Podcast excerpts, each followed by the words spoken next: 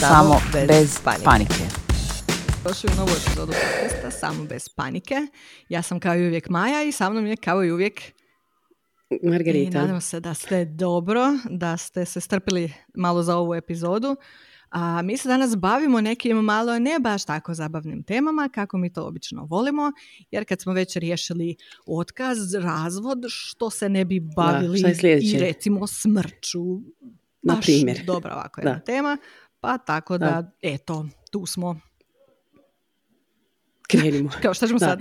E, Maja, da, Maja kad je predložila zapravo da idemo raditi ovu temu, onako je u rukavicama, znači da li bi ti to da li bi ti to htjela, zapravo moja reakcija je bila kao obično, za- mislim zašto ne, e, samo uz činjenicu da sam kao, nemam puno bodova po tom pitanju, jer e, odmah sad jump da skočimo na, na, na temu, zapravo e, nisam izgubila dragu osobu e, kroz, ne- nedavno, znači ajmo reći nekakvih zadnjih, ne znam, deseta godina, ja bih rekla, zadnja je bila nona, nego dok sam bila full mala.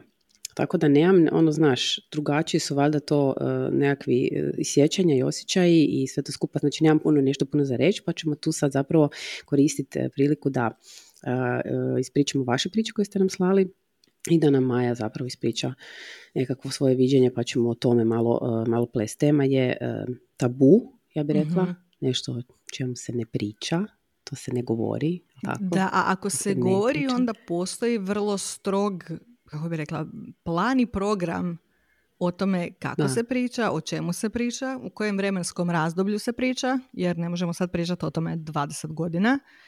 I imam osjećaj da ljudi zapravo ih jako zanima tema, ali ne znaju ni kako bi pitali ljude o nečem sličnom, jer se Mhm. upravo toga, zbog tih nekakvih društvenih normi, jako boje reakcije, jako boje da ne uvrijede nekog, da ne ispadnu bezosjećajni, a opet onako to, smrt je sastavni dio života i rijetko ko od nas prolazi ono više od, hajde sad recimo, periode od 15 godina, svakih 15 godina u životu, da, Da. baš ne izgubiš nekog.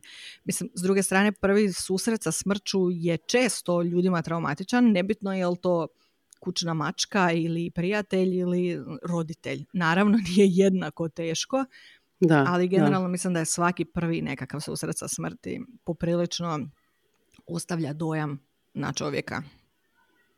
Da, da. Mislim, mm, ja, ja bih rekla da da, mislim, to ono što, um, što si rekla sad zapravo na početku gdje meni osobno je uh, većini, pretpostavljam da je to tako, kad neko premine, recimo najčešće su sad, pošto smo ovim godinama, jel, bar mi pričamo za sebe, tako neke 40.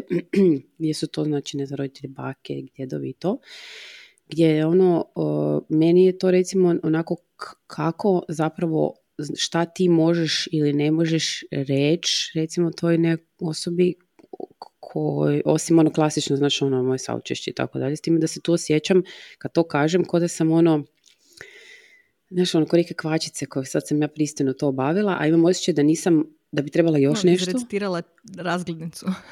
E, da, da, točno recital. A, a ono imam osjećaj da bi trebala još nešto, a ne znam šta bi. Kod mene je zapravo najviše, u, u to mi bude užasno teško. Recimo čak i odlazak na sprovod mi bude užasno uh, kompleksan jer ne znam kako se ponašati.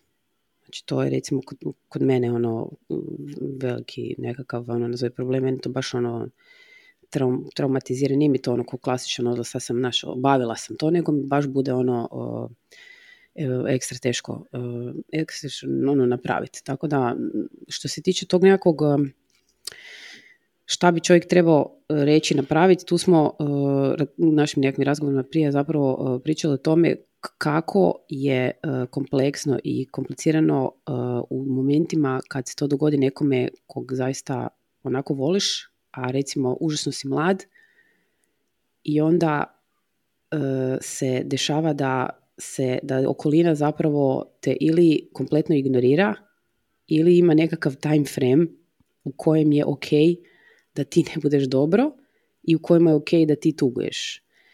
Majo, ti si imala zapravo e, priču koja onak nije lijepa, više je tragična, gdje si zapravo izgubila oba roditelja i u različitim vremenima. Znači imala si on tatu kad si bila full mlada i mamu, mamu sada, je to? Da, Tako je. Jel to tebi onako drugačije zapravo, da li si to drugačije nekako prolazila? Kao, jel ti to okej? Tada. Sada. Mislim, pretpostavljam da jesi. Ove, naravno, e, za one koji ne znaju, ja sam izgubila tatu kad sam imala 16 godina. Moj brat je imao 9 i desila se onako najtočniji naziv bi bio freak accident. Onako puno malih stvari koji su doveli do toga da nekakva svakodnevna stvar odjednom postane nešto što je opasno po život, što nikom nije palo na pamet, a to je da skratim priču da je tata ispred kućnog dvorišta je popravljao nešto na kamionu i desila se nesreća u kojem je zapravo trznio kamion njega na drugi kamion.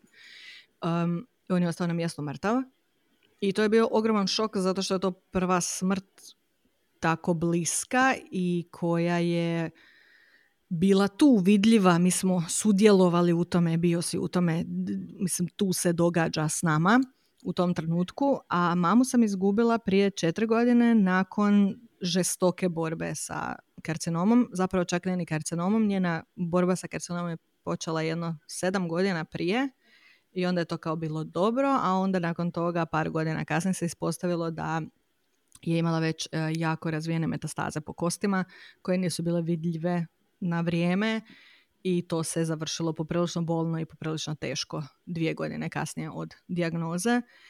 I ja sam tada u tom trenutku bila mama dvoje djece, to jest bila sam u visokom stupnju trudnoće. E, kad je mama umrla je Tibor imao mjesec dana. Tako da s te strane nisam imala tu, mislim, sreću u nesreći. Nije to sreća, ali ponekad, recimo kad smo to kod smrti, evo prije epizode smo se šalili tko ima kao ono body count, jer je i moj muž ostao bez oca, a kasnije bez starijeg brata. I on ima tu, pod navodnicama sreću u nesreći, da je recimo tatu izgubio kad je bio toliko mali da ga se ni ne sjeća. I ti uvijek imaš gubitak te osobe, jer tebi fali ta osoba u životu koje nema ali on da, nema traumu sjećanja smrti kao takve, mhm. jer je bio premali. Mhm. A ja sam imala, eto, tu sreću da jednostavno proživim oba dvije smrti vrlo naturalistički, ne znam kako to reći, gdje sam znači doslovno prošla kroz oba dvije u potpunosti od početka do kraja, gdje su bile još i skroz različite, pa je teško uopće se pripremiti jer je jedna bila neočekivana, nesreća, šokantna smrt, mm druga je bila nažalost očekivana nakon takve bolesti. U oba dvije situacije su to bili iznimno mladi roditelji, jer moji roditelji su oba dvoje 67. godište i recimo tata imao 36 godina kad je poginuo ja ću sada za mjesec dana navršiti 37. Znači, on je imao godina kao ja sada. I bez obzira što je on meni tada bio ono čiko tata, a odrasla osoba, ja sad gledam to iz te perspektive, ja nemam osjećaj da si krenuo još uvijek sa životom kako Bog zapovjeda. S druge strane, mm i moja mama je bila mlada, moja mama je imala 52 godine. Tako da to sve mhm. kad se složi, e, iako sam ja bila u skroz drugačijim fazama, i iako su te smrti zapravo jako drugačije i što se prihvaćenosti i društva tiče i svega, opet su to onako stvari koje ne možeš izbjeći. I ja sam nekako zbog svega toga i htjela da snimamo ovu epizodu, iako malo, moramo se malo opustiti. malo smo prenašpanovane. Um, kako bi nekako dala ljudima koji žele čut stvari o smrti, o iskustvu koji se boje da će im se tako nešto desiti, koji možda već prolaze kroz to, da to jesu zaista sve stvari za ljude. Mislim, to grozno zvuči, ali zaista je smrt sastavni dio života i nekako mislim da je teže proći kroz sve to ako ju doživljavamo kao nešto hladno i strano i nešto što, dolazi iz mraka, neočekivano i onda nestaje mm kao tako.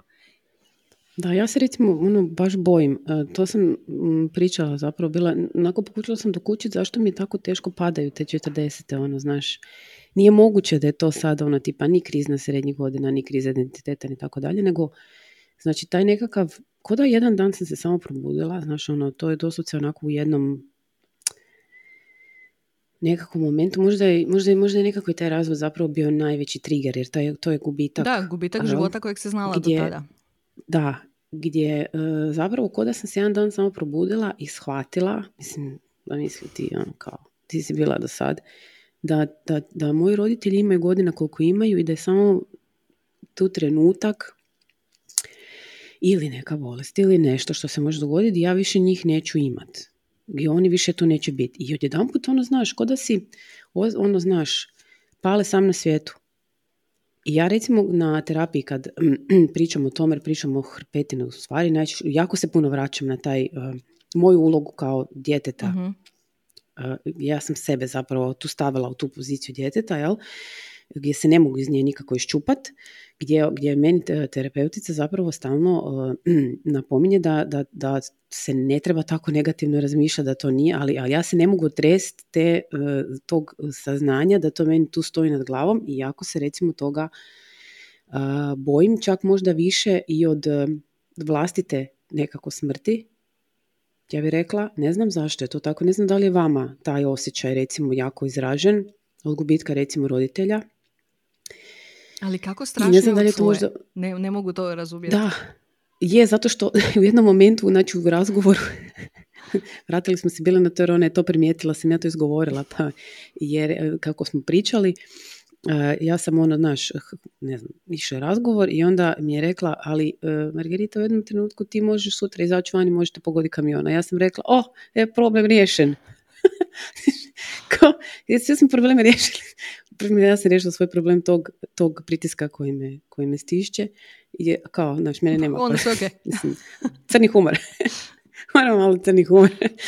Uglavnom, mene recimo taj, um, taj osjećaj nekakvog gubitka. Ja znam, ti sa 15 godina to ne razmišljaš o tome. Roditelji će biti zauvijek živi. Čak što više pokušaš ih se riješiti na sve moguće načine, a oni neće da odu. Jedva čekam izaći iz kuće. Mrzim da, umro, znaš one, mrzim te, i upropastila si mi cijeli život. Da, želim da ste mrtvi, znaš one gluposti koje ono, izgovaraš u pubertetu i onda bi ih onako sve povuko kasnije negdje sa 30 i nešto ga shvatiš. Kakav je tu circle of life? Ej, i svakom je isti. Daj reci. Znači svakom je freaking da, isti. Da, i mislim, zapravo je dobro dok je isti, jer to znači da, da. ide zašto ono priroda svojim tokom. Prirodno. Da oni koji su stariji umiru prvi i ostalo. Ali kažem te, meni je nekako, ja imam tog didu koji je onako očinska figura nama svima i koji je najbolji na svijetu i koje uvijek svi tako guramo u prvi plan, nije samo do mene. E, ja sam inzistirala kad se moj brat rodio da se zove po Didi. Znaš, ono, moj brat je Petar i Dida je Petar. I tako, znaš, ono, najomiljenije biće u obitelji do te mjere da baka ona stera u tri lepa, znaš, ono, vi jebo vas, dida sve, dida, uvijek niko ne pita za mene, de, de, de, tako neka. Ali dida je s nama crto geometriju i dida računao matematiku i dida je hranio čokolinom i, znaš, ono, onako, igro nogomet i tako. I meni je on uvijek, pošto tate nije bilo zbog njegove vrste posla, ja sam uvijek mislila, ja ne znam kako ću se jednog dana nositi s tim kad dida umre, jer smo mi svi, i kako sam ja, tako i mama, tako i tetka, i uvijek svi nekako polažemo svu našu, ne znam, utjehu. Onako, on je onaj, kako bi rekla, stup. Snagu, ja On je stup, znaš ono koji drži sve to. Da, da, snaga, ja to zovem snaga. I, ovaj, I nema veze koliko on zapravo sudjeluje ili ne sudjeluje, bitno je da je on tu. Da mi svi znamo da je on tu i kad dođe voda do mhm. grla, njega se može zvat. I meni je bilo nezamislivo mm. razmišljati o njemu kao bolesnom čovjeku ili kao, ne te bože, znači ono dementnom. Mm. Uvijek je bilo kao sigurno će se, jer on tako bio kao hrast uvijek, mislim bio još uvijek je, da ti je bilo nezamislivo mm. da bi njega nešto moglo oslabiti. Znači jedino čak sam se ja bojala je da će se nekad nešto desiti, da će Dida umrijeti. I kako ću se ja nositi s tim. Mm. Da, takav je osjećaj vjerojatno meni. Vrlo vjerojatno. Oni su taj sličan Zato što je takva figura. E, ali onda se desilo to da mi je znači nešto o čemu uopće ti nije padalo na pamet što ti kažeš kao roditelji ne umiru, da mi je umro tata tako naglo i da se onda mama razbolila i da onda ti gledaš kako, kako je teško kad to znači ono, nije fair, kad ne ide po redu, kad ostaju ti baka i dida koji su sad izgubili i dijete, prije tog su izgubili i zeta. I znaš, onako, i mi svi koji onda u njima tražimo te neke zamjenske roditelje, jer nemaš nikog drugog. Da, a daj mi reci kako si uspjela zapravo, ti kažeš smrt je prirodno sastavan dio života. Znači, kao neko ko je prošao zapravo kroz tolike traume, ja nisam, nisam. Ja ne mogu još uvijek prihvatiti na to gledati na takav način. Kako si, ono, došlo, mislim, kako to prihvatiš? Kako si normalna? kako se to drugačije Kaj si ti normalna? ne znam kako drugačije. Kao daj otkri. Share us your secret. Mislim, kako... Prvi korak je to da prihvatite smrt kao nešto što je sasvim normalno u životu. Bilo to vaša biljka koja umre u dnevnom boravku, bez obzira što vi mislite da nije umrla. To mi redovito se pa, dešava. Pa, vidiš, okružena si smrću Margarita zapravo. to Svaki biljke. pauk kojeg zgnječiš. I povrće u frižideru. vidiš, to je već prvi korak ka smrtnosti kao takvoj. Sad šalu na stranu. Što pomaže? ne znam, činjenica je da ja jesam malo uvijek bila taj mračni tip, znaš ono, sve me uvijek tako zanimalo, Frankenstein, Drakula i ostalo.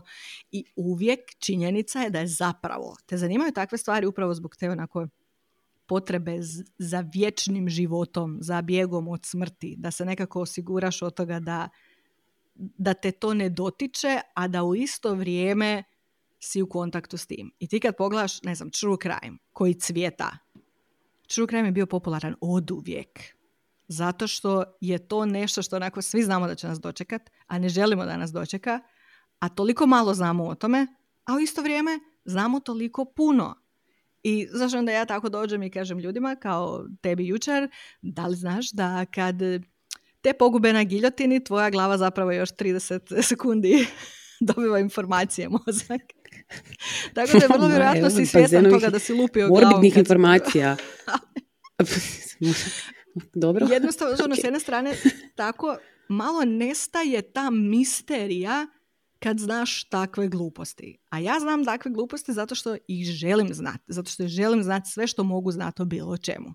I ja se sjećam to i kad je tata mhm. umro, ja sam jednom prilikom rekla nešto u smislu, mislim ja sam ta tinejdžer, da se razumijemo, i rekla sam nešto tipa, baš me zanima koliko treba tijelu, recimo da se ne raspadne u potpunosti. Znači ono, da ostane kostur ili da ne ostane ništa. I svi su bili ono kao, oh, pa kako ti to možeš pitat? Kako je to? A meni je to onako, pa nije li to prirodno pitanje? Ako prolazimo sad kroz smrt, ja sam uvijek nekako bila tog stava da ne može biti da se nešto ne smije pitat. Svačaš šta mislim? Da, da. Zato što time da. kad se ne pita, znači da sve to guramo negdje i tako zapravo i nosiš taj teret tabu, koji, tabuiziramo koji te poždere. Da, okay. Znaš, a s druge strane, um, kad neko umre, ti zapravo tu ne možeš ništa. Ti možeš naći način kako ćeš se nositi s tim. Hoćeš plakati ili nećeš. Često čak ni nećeš naći način, on će se jednostavno nametnut kao nešto što ti je prirodno. Neko će plakat. Imaš ljude koji doslovno moraju biti na sedativima na sprovodu jer se bacaju preko ljesa jer se ne mogu nositi s tim. Imaš, imaš ljude koji se u potpunosti isključe, koji su hladni, ne plaću. Imaš ljude koji ne mogu doći. Imaš ljude koji žive zato da poslije na onim karminama znači, ono, pričaju o životu te osobe i onda zna čak biti i ne u potpunosti negativno, gdje ljudi pričaju anegdote i to bude simpatično i ljudi se smiju i znaš, zato što ali ja misliš da je, nekako misliš da je upravo, upravo taj način kupanja, ja mislim da je kod nas nekakav najveći prijepor.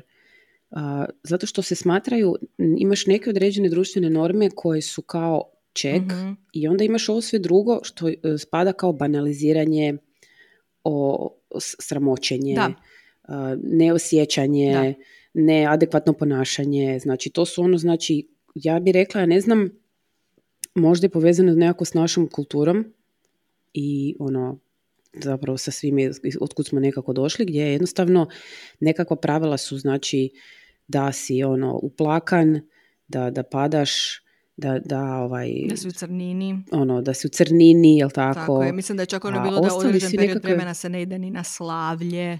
Znači ono tako neke stvari, ako je vjenčanje u selu, onda se ne ide, ja ne znam sad više kako je to ono bilo mjesec, tri.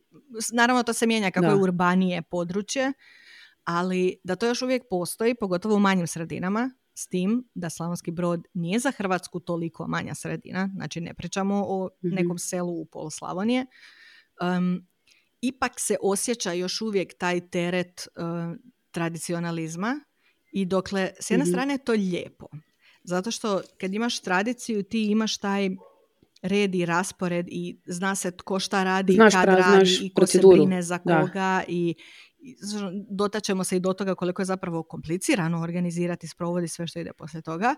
I s te strane je to onako dobar način utjehe. Ti imaš nekakvu zajednicu koja je tu za tebe, ali s druge mhm. strane može se desiti da se ta zajednica donekle uguši jer ti ne dozvoljava da ti ispoljiš svoje emocije onako kako trebaš. A ja sam zato bila doslovno onako to... poster child, kužiš.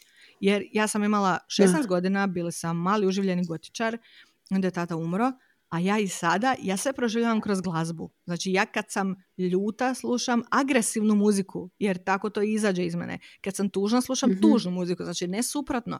I onda, znači to nikad zaboraviti, je meni baka došla i rekla, u ste muziku, jesi ti normalna, pa ti ne smiješ slušati muziku, ono, tipa, dva tjedna tek ti je tata umro. I meni je to bilo nevjerojatno da je onako to kao, meni je tata umro, a meni se ograničava način na koji ću ja, ja žaliti. Da, to da. Da, ja bih rekla da je recimo čak možda kombinacija nekako uh, tih mladih godina u tim nekim tradicijskim sredinama možda najkobnija nekakva uh spoj gdje bi to u kasnim godinama gdje ti si nekako, ajmo reći, ono, zreli i spremni na, na, na, te, znači ono, svjesniji si zapravo nekako i od tebe se očekuje zapravo da ti preuzmeš određene uloge uh, kad se to dogodi gdje, gdje je to možda i, po, i pomoć, ali, ali uh, ja pretpostavljam da, je, da su ta pravila koje nam nekako, ajmo reći, nameću sredine i ljudi zapravo koji tvore tu sredinu u mladim godinama, tim nekim formativnim gdje ti ono, em si buntovan, em se izražavaš na neobičan način, na neki koji bi se mogao ono shvaćati kao ono neadekvatan, mm jel? Jer mislim, naslušali smo se priča gdje ono su klinci se znali devijantno ponašati, ono po pod navodnicima, znači prilikom gubitka neke takve bitne osobe u životu, gdje se to ono, znači nije percipiralo kao nešto, ono, nije se nekako pružila pomoć. Ja bi sad samo ovdje iskoristila priliku pročitati jednu poruku koja nam je došla, znači koja se točno zapravo veže na to, dosta, maj ste slali ovaj, e, dosta vaših e, mišljenja koje smo koje ćemo tu sad pročitati. E, kaže ovako, ja sam recimo ponukana gubitkom tate i mlađeg brata, te skoro i svoje smrti, vjerojatno neko u moj mindsetu razmišljat ću tek papke svaki dan to jest razdoblja bolesti, raspravljala sa suprugom kakav želim sprovod u detalje, jer se kosi, znači sa svim te o svim detaljima za djecu. Nikad nitko o tome predamnom nije razgovarao. Zašto je to tabu? Dobro, ovo nije možda ona koju sam htjela pročitati, ali ajmo se ovo dotaknuti. Znači, tu uh, smo, uh, ja recimo, ja sam um, iskomunicirala sa svojim suprugom, rekla sam da ću ga zvati vjerojatno dok ne umrem, e, kako želim sprovod. Da. Jel? Znači što, što je bilo reakcija ono kao zašto sad pričaš o tome? Jesi ti normalna? zato, zato što je valjda smo imali nekakav slučaj nečega i zapravo ta, te, te procedure koje su bile na tom sprovodu su mene jako smetale. mm Mene osobno. mm To ja tako ne bi željela za moje um, bližnje i, ili za mene da se to tako radi, meni to ne bi odgovaralo. Ja sam rekla ja želim sprovod takav i takav, želim da mi se ukopa u obiteljsku grobnicu dole na Hvaru. Onda je bilo kako misliš na Hvaru? Onda je rekao pa znači... Neš ti mene tamo gdje sam se rodila. Znači, ono, iz praha smo nastali nastat ćemo prah. Znači to je ono gdje ja jer onda, smo, onda, je bila, onda je bila svađa, znaš da kako to. Onda se reka, slušaj, poslije je tak nebitno di smo, to tako nema veze. Uglavnom smo razgovarali o tome gdje je bilo ono, znači to kao upitnica glama zašto se o tom priča. U šali sam i sa roditeljima, mm znači, kroz šalu o tome razgovarala. Gdje recimo imamo jednu određenu problematiku vezano uz recimo moju mamu Znači mi smo iz te male sredine, znači iz jednog malog mjesta na, na otoku gdje se točno znaju procedure, znači koje su recimo jako striktno vezane, najčešće vezane zapravo uz crkveni obred uh, sprovoda, jel? gdje je ona meni rekla da, da, da ona neće popa. Sad malo se možemo nasmijeti, kako, kako ti to misliš? To, pa, ko će kako to ko će te ubaciti A ona, znači, onako srkla kao, klasika njena ovako, znači, samo ovo napravi, otpuhne dim cigaret, kaže, to nije moj problem. znači, moja mama klasika. Znači, ono, taj sarkastičan nekakav odgovor. Znači, to, da li, da li ti... to uopće? Da li ste ja ne, sad razmišljam, nisam nikad bila na nikakvom nereligijskom ukopu Ja jesam. I bio je baš da? lijep. Zašto ono, ne, ne znam Da. kog se to zove kao na vjenčanju, još kod matičara. Ko se zove kad je... E, znači, bio je mm, mm, sprovod, ja se točno mi se urezao Mhm. u glavu. E, u Zagrebu je to bio, e, ukop je bio ovaj Mhm. klasičan. I nije bio svećenik, ja mislim da nije bio, nego je e, kćer, e, mama, mama su ukopali. Ona, ja mislim, tad možda je imala 30, ma, možda 30 godina, 35, ne znam, ne, ne tako nešto, 30 godina, ne znam, ona je održala takav snažan govor, kratki je to bilo, emotivan, uh, ona je doduše se, ono, svi su se raspadali, ona je Mhm. bila, ono, de, malte se derala, ono, valjda da se može, jel? To je bilo tako snažno i toliko mi je bilo uh, meni osobno, uh, kako bi rekla, uh, bliskije nego recimo vjerski Mhm. obred. Meni, meni, meni osobno je to bliskije. Što, mislim, normalnije mi izgleda ovaj vjerski, jer to znam, jer sam bila na 101 takvom, pa mi je to nekako ok, poznato, poznati teritorij, znam šta ću očekivati, ali ovo mi je bilo deset puta snažnije, deset puta emotivnije, deset puta lakše, deset puta a, sam se mo- mogla nekako, po- ne znam kako da, ljudski je, Da, da, da, razumijem. ne znam. Da. E, i baš je bilo ono, Da, ne znam, eh, znaš kako, ja jednostavno sam kroz sve to nekako naučila da ni sama ne znam što možeš očekivati dok ne dođeš do tog trenutka. I mi smo slučajno, baš večer prije nego što je tata poginuo, su oni mama pričali kako bi, znaš ono, o obilježjima na tijelu međusobnom, kako bi se identificirali po čemu da se nešto desi da nije normalna identifikacija moguća. Znači, ne znam kako su došle do te teme. Mi smo, ja i brat smo ušli u sobu kad su oni već bili u pola razgovora i znam da se raspravljalo da, ne znam, ono, mama ima mladež na peti, a tata je kao mali upao u, uh, kleknio slučajno u lavoru kojem je bila vrela voda i onako je imao oko koljena. Znaš, onako smežuranu kožu od, Mhm. ope- kao opekline. I onda su tako Mhm. pričali s nama kao, a šta vi imate da ako vas treba identificirati? Tako da s te strane vidiš da malo je to kao runs in the family. Nisu nam bili strani takvi ja mislim da, ja mislim da je, da, ali ja mislim da ovaj, da je se dešavalo zapravo, ja bih rekla možda ili kroz šalu u većini obitelji takav nekakav razgovor Pa nekad negdje. to, onako, znaš, ono, to se sve krene kao kroz šalu, ali najčešće se ili desi nešta, pa neko, znaš, ono, pa čuješ Da, ili pa si gledao neki to, film da. koji te dotaknuo ili Da, da. nešto. I znam da smo mi ono tako smo nešto pričali ko šta ima po tijelu i onda smo otišli spavati i ujutro nam poginuo. Ali o sprovodu nismo pričali zato što su bili premladi. Kasnije... Niste bili premladi, da o tome se ne Tako je, znaš ono, kasnije je mama i puno prije nego što je znala da je bolesna, mi smo znali da ona želi biti kremirana i tog smo se držali i znali smo da nemamo više grobnicu u kojoj imamo mjesta, pa je to isto nešto što se mora riješiti s vremenom. Iako i tu je bilo uvijek dobrih fora gdje kad smo se znali nekad posvađati ili nešto, ja bi joj znala reći da ću je za kaznu ako ne bude kako hoću ja i brat, da onda ću je ubaciti kod tate unutra. I ona kao, ne bi mi to valjda napravila. Kao, bit ćete zauvijek zajedno, haha. Ali, znaš, onda poslije kad je bila bolesna, znala biti ono kao, ne, ali stvarno, jel da ne bi mi to napravila. A zapravo je, Znaš, ali mislim nema da je plana i programa, posebno- ali Da. recimo Oliver ja, iako, kažem, ja zaista nisam problem za takve teme, nekako nismo nikad raspravljali o nekakvim detaljima, jer kažem ti, mene su nekako i ti sprovodi i sve to me naučilo da ja ne reagiram onako kako sam ja očekivala da ću reagirati. Jer sam ja mislila to, ja sam dijete koje je voljelo ići s bakom da na groblje, koje je voljelo obilaziti, znaš ono gledat imena, prezimena, pa ako baka zna ko je, pa kako, pa je tu bakin brat, pa onda ideš ovdje cvijeće, pa tamo, pa te svijeće, pa paljenje. Ja sam uvijek voljela ići s njima i uvijek sam tražila one grobove koji imaju anđele ili tako nešto po sebi. I onda smo i tati, kad smo pravili spomenik, sam insistirala da imamo i tog anđelčića, da onako neko dijete koje isto ide s bakom ili didom, da je to stane kod tatinog. Da pita, da. ok, Ali da. s druge strane, sam u isto vrijeme naučila da mi to ne znači ništa.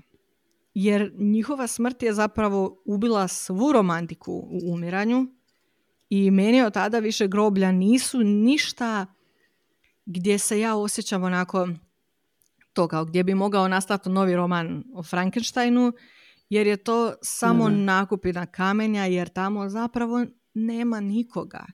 I tako sam naučila i na sprovodima da to malo zvuči onako oštro, ali onako, kako bi ti rekla, da me boli briga šta drugi misle.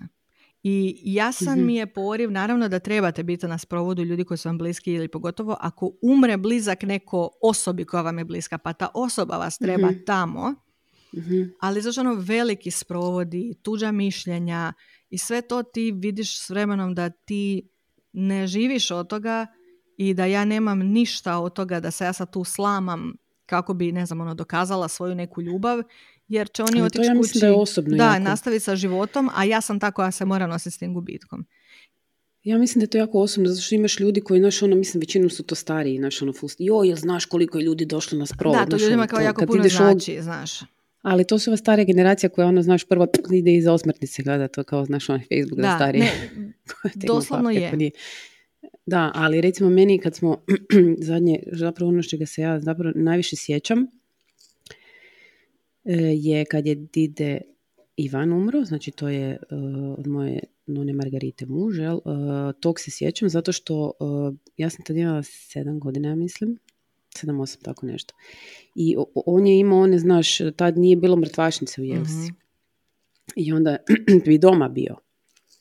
Znaš, ono, tri, Sad, znači sad to pričaš, bilo... sad te prekidam, nastavit ćeš, ali ja se sjećam, ali isto tako samo u fragmentima. Znači isto sam imala možda šest ili sedam godina prvi neki sprovod i to je bio ono neko od tatine mačehe, da li tata ili isto ono u nekom selu u kojem nije bilo ni asfalta ni ništa i to što kažeš, sjećam se tijela i to da je bilo u kući i da je bilo ono, maltene kao je Vita musical kad gledaš onaj sprovod iz 40 i neke, kola sa konjima i, i, i znam da bi to Da, onako da, da, ostalo da. kao djetetu kao Ali mi se recimo, uh, ja se sjećam da je uh, moj bratić, to neću nikad zaboraviti, uh, Didine ordenje one iz, iz, iz vojske nosio ispred. Mhm. Znači to mi je bilo ono, otkud to? Ali je bio u vojsci, znaš ono. so many questions. Ali recimo, ne, roditelji tu recimo, na primjer, mama je jako, ona inače s nama uvijek bila ko ono stakleno zvono, ne puno govori da nas ne traumatizira, ne puno dijeliti. Znači ona bi te recimo te neke informacije koje su bile kad bi neko umro ili nešto se dogodilo, to bi došlo zadnje do, nas. I mi smo, ja sam se tada osjećala, pošto sam bila starije dijete i smatrala sam se dovoljno jakom da mi može to reći. Sam, znaš, ono, to su već bile neke ono, ja sam se osjećala ono, zašto mi to nisi rekla? Znači, zašto mi nisi rekla, ra- draž, mislim da bi bilo bolje da, je, da su u tim nekim momentima, znači, se to iskomuniciralo, sve mi objasnilo, čak i u tim nekakvim sedam godina, mislim, to mm, se može razumjeti, ono, gdje bi ja možda imala, ja nisam tad, ono, šta, da- kako da ti objasnim, sad je to ružno za reći, ali meni je taj Didin sprovod bio onako, Da, zato što ne znaš zašto je tu ni šta se događa, Znaš, ono, šta je iduće. tamo ni- smo išli, nešto smo hodali, pa smo, znaš, ono, žao mi je da je to sad tako, žao mi je da nemam neke dublje ovaj, sjećanja, žao mi je da nemam to u, u glavi, znači cijelu tu, ne, ne znam, da, ne znam, možda oprost, nemam pojma, malo sam godina imala, ali uvijek mi je bio ono, smiješan je bio za poludit. Margarita, može bi ti pomogla da ste Ovaj. imali fotografije sa sprovoda? Joj, daj ne. to smo pričali bili jučer. Dajte nam vaše mišljenje. Znači, fotografiranje sprovoda nam nije jasno. Nama osobno to ne džađamo, apsolutno ne džađamo, nego dijelimo tu naše mišljenje. A znaš kako ono kažu? Da, da, ali meni je to, ti, ja sad, znači, dolazim u treći, treći srednji, prvi dan škole, jedno sedam dana nakon što je umro tata, i odlazim u školu i mene dočekuje fratar koji je ravnatelj, ali fratar, znači bio je i na sprovodu. I dođe onako samo, E. jesi dobro? Ja onako, jesam. I on kao, samo sam te htio pitati, da li možda imaš slike sa sprovoda? I ono kao, what the fuck, šta? Je ono kao, zašto bi imala slike sa sprovoda? On kao, pa neki to imaju.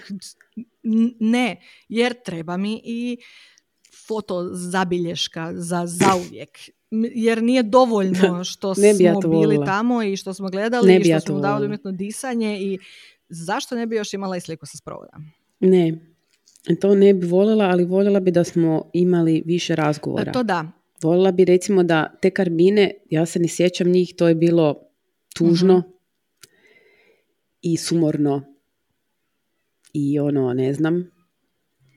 I, i, I voljela bi da smo možda mi bili uključeni u te razgovore o Didi, znači te neke sjećanja, te neke priče. Možda i jesmo, ne samo se ja ne sjećam, stvarno nemam pojma, ali ono nije mi ostalo u glavi. da ne, E, ovaj, da, to, to bi volila da sam, da sam ono, znam kad je Nona umrla recimo, ona je bila baš ono kao cvijet, znaš, predvodnik obitelji, kapo ti kapi, krem de la krem. Znači, apsolut, bos, šef svega, boga oca. Nona Margarita. Znači, nisi mogu maknuti prstom da ona nije to rekla da tako može. I ovaj, ona imala jedan onako jako e, turbulentan život, e, dosta onako priča za ispričat, stvarno ono priča za ispričat. Ja meni je ponekad ono žao da ja nisam imala ove internete dok je ona bila živa, jer znači to bi bilo bio hit kakve ona priče imala. To je bilo nevjerojatno nešto. I sjećam se na tim njenim karminama kad smo to pričali, no oni su došli svi rođaci našom koji nisi vidio 150 godina i tako dalje. Već odrasli ljudi smo dijelili te naše dječje priče s njom. Ona je bila najduže s. Da, i najduže se I onda smo imali najduže, najduže priče. Znači imala sam didu i nonu koji su živjeli u Hvaru, to ti je koda izjeli se do Hvara, tako da sad pričaš da su u Frankfurtu. To su ogromne udaljenosti, da se razumijemo, tih 15-20 km, to je kriminalno velika udaljenost bila jer je bila stara cesta gdje si se ispovraćao dok si dolazio do tamo. Znači to je bilo baš jako teško, mama je radila sendviče i sve. Išli u znači to, to je bilo top. I nismo ih puno viđali jer su ono, po, Nona je stalno nešto puno radila. Tako da ono, ne, ni, ni, nemam s njima puno, puno tih nekih eh, sjećanja ko što imam recimo sa Nono Margarito koja nas je ono, naš, tupla sa pajakom. Da, to, ono, to ti sve poslije bude divno iskustvo u tom trenutku. pa bi te lizala, ono, znaš, i te stvari. Da, ali ovaj, što sam htjela reći? Da, voljela bi da smo, da smo imali malo nekako uh, uh, to, sad je to usjeti karmine, znaš, to se pa tijelo pa se raspada. Znaš ono, da, da djetetu zapravo objasniš taj nekakav biološki, banalan pristup smrti gdje možda ne znam, da, može nam neko reći. da onako odrasli bježe od toga zato što misle da je to nekako iz nekog razloga kao Morbidno. bogohulno nećeš tako pričati. Ali s druge strane, ja se sjećam kako je uvijek svoju baku zezam, koja i dalje, znaš, ona ti mrzi vidjeti, znači, ono, slika lubanje ne dolazi u obzir. To je zlo, to je sotona. Da, I onda znam, znam, stalno vićemo onako kao, ali bako, mi svi imamo lubanju u glavi. Zato što onako to, kužiš, onako, to je sastavni dio ljudske biologije. Ne možemo pobjeći od toga. Ti dalje možeš pričat o raju i paklu ako želiš i Bogu i nastavljanju i svemu ostalom. Ali fizičko tijelo odlazi u zemlju i ono se raspada. I to je onako dio procesa. Ja mislim da je još gore malom djetetu reći, znači ono, baka je zaspala i neće se više probuditi pa da ne idemo spavati više nikad, zato što kućeš, moja Morana se neki dan, iako je ona kroz sve to prošla ovako dosta dobro i mi jako puno pričamo o tome, i onda se neki dan ustala iz kreveta uplakana, nije prošlo ni sat vremena od kad je otišla leć, zato što nešto si je zabrijala i ona je počela razmišljati o tome šta bi bilo da ja i tata oba dvoje umremo. Aj, cvita meni dođe s takvim Znaš, ali s druge strane, kod Morana je to posebno realna situacija, jer ona ima mamu kojoj su mama i tata umrli. Znaš, ili ona tipa, ti bi mm tako kad ispituje, onda ispadne kao imaš baku jednu. Jer je dida umro, i drugi dida je umro, i druga baka je umrla, i ovaj dida kojeg ti zoveš dida je zapravo moj dida, a ne tvoj dida. mm Znaš, i, mhm. ali zato to moraju znati. I ja mislim da mi živimo u nekakvom čudnom dobu koje je s jedne strane znaš ono kao vrh civilizacije, s druge strane je smrt zbog toga nekako odsječana od normalnog života. I u tom smo nekom balončiću u kojem je smrt kao nešto strašno što se događa, ali niko zapravo nema kontakta s njom osim ljudi koji umiru. Koliko ljudi umre u bolnici, koliko ljudi, znači ono to bude nesreća, nekog se odveze i ti zapravo nemaš kontakta ti sa sprovodi sve, ti to sve rješavaš sa ljudima koji se time bave. Prije su tijela, kao što si rekla, taj stari sprovod, tijela su ostajala u kući. E, pranje, pripremanje, šminkanje, oblačenje, to su radili članovi obitelji, tu su bili i djeca i mačke i, i razumiješ, i svekrve i snaje. Zato, i... da, to je ono kad, da, to ono kad kažeš da je dio, nekako sastavni dio života, ja bih rekla da je taj, taj možda ta neka modernizacija cijelog, cijelog tog nekakvog procesa nas je malo zapravo udaljila od toga. I zato je postala onako stvar strašnija i ti onda ne znaš kako to objasniti djetetu jer dijete to ne vidi. Osoba koja je umrla mm postane osoba koja je samo nestala misteriozno, da. i više je nema.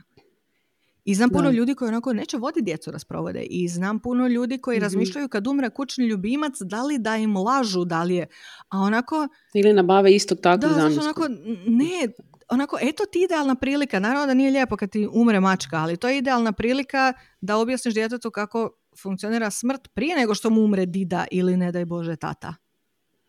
Mhm. Znaš, i, i onda su tu sve te društvene norme, kažem ti, za koje sam ja onako poster child, jer kao, kako si bio na sprovodu, a nisi plakao. A niko ne zna što si ti sve prošao u međuvremenu i da ja dva mjeseca poslije idem na terapiju zato što ne mogu spavati po noći, zato što ne znam kako izbaciti te osjećaje iz sebe.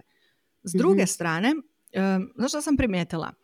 Da se jako često, ne samo što se djeci ne objašnjava, nego se nekako i za odrasle ti imaš taj problem da ljudi misle da ti možeš žalovat mjesec, dva i onda kao, aj dobro, šta sad, nemaš ti sad Šta više pričati o tome, tome tu ubitno, što umrlo je gotovo. Mhm. Što nije tako, jer to dolazi u valovima i u ciklusima i nekad si bolje, pa si opet lošije, pa i tako. Ali kod djece je to još dodatna razina, jer prvo, niti im se objašnjava dobro, a drugo, tek od njih očekujemo da Nemaju žive ni životno iskustvo da bi to mogli projicir- pro- Kužiš, procesuirati. ja sad gledam opet iz svoje perspektive. Znači ja sam krenula u treće srednji. U katoličkoj gimnaziji ja sam krenula u školu najnormalnije. Ja mislim da to nije ni ma, ni, e, desetak je dana poslije. Desetak dana. Jer je moj tata umro 21.8. kad škola počinje u Hrvatskoj, ono drugi, treći, deveti. Ja Da, sam da. najnormalnije krenula u školu. Nikad tokom mog cijelog tog i zadnje dvije godine niko to više nije spomenuo. Kao da li se može desiti da ja to ne spavam po noći, da ima to nekakvog utjecaja na mene, da li sam ja dobra, da li ja trebam ići kod nekog psihologa, psihijatra, nešto. Znači, nitko. I to što sam išla, sam išla ja Mhm. na svoju inicijativu. S druge strane, nedavno, baš nedavno, sad sam bila u, zadnje u Hrvatskoj i nešto smo, ja i brat prolazili kroz sve te dokumente, znaš ono, ko, gdje, šta, kako. I nađemo njegove knjižice i moj brat je ono bio kao famously ne dobar u školi. jako nije voliš u školu. Ali znaš ono, tipa za mene, on već u osnovnoj školi imao neke ocjene koje je meni tad bilo nenormalno da ti možeš u sedmom razredu dobiti dva iz nečeg. A njemu je to bilo standardno. I tako smo nešto pričali, ja gledam njegove knjižice i listam i skužim, pa vidi on u drugom osnovne ima sve pet, u trećem osnovne ima znaš ono tipa tri iz nečeg i to je, mislim, za treće osnovne to tada nije bila ocjena koju ti imaš normalno, Da, ali da. puno, znači ono sve nešto Mhm. tri, tri, tri, čak možda dva, jedna četvorka i sad je ono kao, bože, pa šta se desilo? I samo mi Mhm. klikeri prorade. Znači, to ljeto je nama umro tata. To je dijete koje u tom trenutku ima devet godina, tato je vidio večer prije, sutra dan ujutro je bio mrtav u dvorištu i onda mu je mama cijelu tu godinu bila u depresiji, jedva izlazila iz kreveta. Imali smo šta jest zato što je baka živjela na katu niže, pa je baka pravila ručak. I nitko nije ništa ne napravio, nego uopće skrenuo pažnju. Znači ono, pa zar nije bilo normalno da u tom imeniku barem piše kao napomena djetetu je preminuo roditelj, ne dida, ne Da, mačka. ja mislim da danas nije ja se takav zaista slučaj. nadam da, da, danas, tu da. ima pomaka i koliko se priča o mentalnom zdravlju i svemu, stvarno se nadam da ima, ali kažu ti, ni meni to tad nije palo na pamet, jer ti naprosto nastavljaš sa životom, tebe niko ne pita. Jednostavno život ide dalje i ti ideš dalje. Ali to je delikatno, mislim, Znaš, onda kad, Imamo kad tu iz jedno- današnje perspektive pogledam da on imao devet godina, on je bio mlađi nego Morana Da, da. sad i niko Da. ništa. Jer je on mali. Ah, proće. Nije jedini. I drugima su Da, roditelji. da, djeca, djeca se brzo da, da, da, oporave. to što oni tebi ništa Ok, ne imam kažu, tu ne znači jednu- da se oporave. Imam tu jednu ovaj, e, poruku, to je ono što sam htjela prvo pročitati, pa sam nešto drugo. Nemojte mi se za zlo.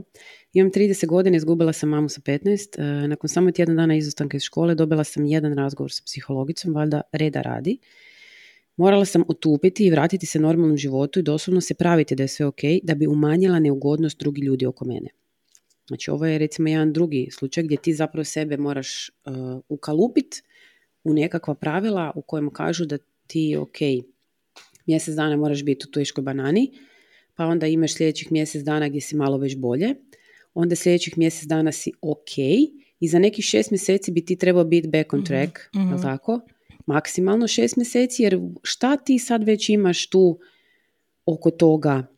Ista vam je stvar samo da tu bacim je recimo sa, e, sa, sa razvodom, gdje ti imaš isto tako nešto. Šta više sad ti tu imaš ne biti Dakle, dobro? jesi odlučila da se rastajete i dobro, Jes, da li si ti odlučila ili da li on odlučio ili da li ste zajedno odlučili šta sada ti kad ste vi to odlučili imaš toliko dugo vremena ne biti dobro. Znači, ko da postoji nekakav ono time frame u kojem bi ja trebala, haha, ok, sad je se super i ono, ja mislim, ja, ja ću reći da se osvrnem na, na, na, na, na to zapravo gdje ti ono ne možeš vidjeti, mislim možeš, vjerojatno možeš, ali ono, postoje ono stanja gdje ljudi u njih samo najbliži koji su im vide zapravo pravo to nekako psihičko stanje, a ovo ostali ne vide gdje ti su u nekakvom stanju, ne bi ja rekla da je to visoko funkcionalna depresija, nego to je tugovanje, to je proces koji, koji ono traje, ima neke svoje faze u kojima ti si ono slomljen, pa si bijesan, pa si ono, ja ne znam, ja, ja sam prošla kroz njih recimo, mm ja vjerujem da si ti isto imala taj taj osjećaj i nekakav je naj, naj meni naj uh, jači bio taj nekakav bijes. mm I onda uh, nemoć. Da, ja sam imala taj, kažem ti, pošto je jako različito, kod tate sam strašno imala taj osjećaj, prvo ono, zašto meni? Jer sam imala 16 godina i to je doba života kad si koncentriran samo na sebe. A nakon toga, baš na tim karminama, jer ljudi počnu, pričali su svakakve anegdote i ti onda shvatiš da je to osoba koju ti na toliko razina nisi poznavao zato što si bio dijete i toliko toga ti o njemu ne znaš i onda imaš taj nekakav osjećaj težine, znači onako propuštenog vremena koje se neće nikad vratit mhm. i nema tu neke pomoći. Znači, ono, meni je češće, češće pomagalo, ako to nekom znači, da mi se skreće pažnja. Znači, ono, da me prijatelji vode negdje, da radimo nešto drugo. Ja sam u tim trenucima voljela pričat o drugim stvarima, da ne bude koncentrirano na mene. Ali s druge strane, ja sam jako brzo naučila ovo što je rekla, prilagoditi se tome, da kad je meni na početku bilo teško pričati o tome, su ljudi zaključili da ja onda neću pričati o tome. I onda nakon određenog vremenskog perioda se događalo da se ljudi brecnu da zašto ja sad odjednom pričam o tome kad imam potrebu, jer je to prošlo, jer privlačiš pažnju, jer to je sad da, već da, ti sad attention whore. Attention da, znaš, jednako i mhm. nije bilo prostora da ti zapravo prolaziš kroz te faze u onom ritmu koji je tebi prirodan, pogotovo ono što sam rekla, to dolazi u ciklusima. Ti misliš da si prošla, znaš, ima onih pet faza i ti onda misliš kao gotovo je, ali onda se nekad desi da odjednom shvatiš da ponovo prolaziš tih pet faza. Da mhm. nije bilo dosta. mm Dok recimo kad mi je mama umrla, ti bi nije imao ni punih mjesec dana. I ja sam bila u tom žrvnju gdje je ovo beba koja doji, koja se budi svaka dva sata po noći, gdje je morana mala, ali je opet dovoljno bila sa bakom da i s njom prolazim kroz to, da ona to shvati, da, da ne zaboravi, da se priča o toj baki. Znaš, ona se puno toga sjeća kad pogledam koliko je mala bila. Ja vjerujem da je to zato što sam ja pričala stalno poslije o tome. Ali ja nisam imala fazu, znaš ono, meni je to uvijek, uvijek mi je bila ta scena divna, ako znaš onaj Practical Magic, kod nas se zvala Magija sa Nicole Kidman i Sandrom Bullock, gdje su one super zgodne mhm. vještice. I kad njoj pogine mm muž, Sandri Bullock, ima ona mhm. faza gdje ona leži u krevetu, ono, ispadne danima, pokrivena preko glave, ona joj samo donose hranu, pa malo dođe sestra s njom, pa onda opet nastavi, u jednom trenutku se ona ustane, ono kao smrti iz usta, moraš ići haha. Ali u realnom životu ja ne znam nikog da je imao tu slobodu pa i tjedan dana da leži u krevetu pokrivan preko glave ako ti to treba. Da vrišti, da sluša glasnu muziku, da izbaci to iz sebe. Jer gdje da ja stavim taj tjedan kad čekaju pelene, kad čeka veš, kad čeka ručak i sve to ako ćemo jest moram i ja napraviti jest. I ja recimo za svoju mamu ja ne znam u ovom trenutku jesam li ja nekako prožvakala tu žalost kroz svoju djecu ili ja zapravo još uopće nisam prošla kroz proces žaljenja zato što nisam osjetila da imam prostora za njega.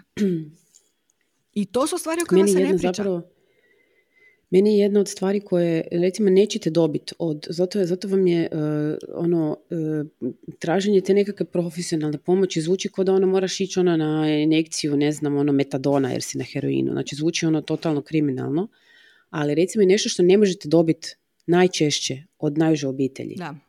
Znači, ne možete to dobiti. Nećete dobiti razumijevanje, nećete dobiti podršku. Određeno, ali ono pravu podršku i one prave neke rečenice koje trebaš čuti, najčešće nećeš dobiti od najuže obitelji. Od koje ti smatraš da bi to, da bi to trebao dobiti. Na primjer, rečenica ok je da si slomljen. To je skroz normalno. Tako to treba bit. Znači, ja to recimo, na primjer, nisam, nisam dobila od... Uh, Nikog. Ono, bilo je tipa ono, znam da ti je teško, ali znaš, imaš dvoje djece. Ono, no shit Sherlock, ono, da ja to ne znam, ono, mhm. znaš. Onda, onda, onda razmišljaš, ono, da se malo povezem, naš druga je tema. Ali isti gubitak. Ok, ono tipa, znaš, ono, sam si si kriv, to još gore. Jer ovo bar nisi kriv. birao kao Valjda. jes. Da, nadam se. Uglavnom, da, što, da. I uglavnom, znači, to, to je recimo nešto što sam ja dobila na terapiji gdje ti to neko treba stvarno reći. Da, ja sam završila kod psihijatra. Ja uopće ne znam li tad bio psiholog u brodu. Jer ja nisam mogla spavati po noći do te mjere da me mama potjerala na hitnu na infuziju.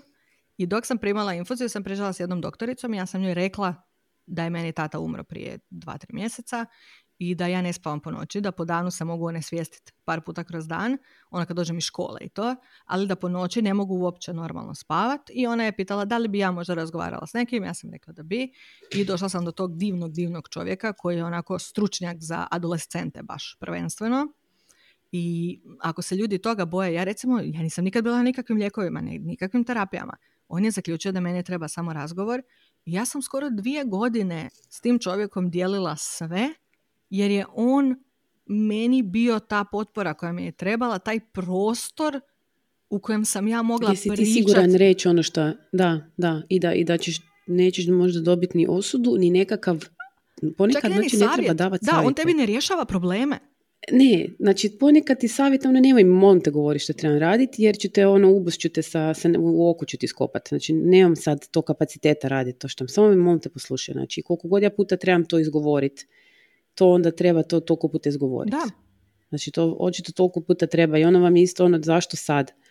Zato što, zato što, zato što prije nije bilo moguće, dobro. Da. pričamo dvije različite teme i zvuči tako kaotično. Osjećam je potpuno, potpuno identično. Ne, ali je. I, znaš kako, ja recimo, kad sada nekom umre, pogotovo roditelj, ljudi tako često kažu kao šta, šta reći, šta napisati, šta napred. Ja gotovo uvijek svima napišem samo žao mi je što znam u ovom trenutku kako ti je i neću ti ništa govoriti da će ti biti lakše ili bolje jer znaš da kroz to moraš proći, ali ako bilo šta trebaš tu sam. I ja ne znam koliko ljudi zapravo to shvate, ali generalno često znaju poslije reći da ono tipa hvala na takvoj poruci. Jer ne treba nikom lažno, znači ono znam kako ti je.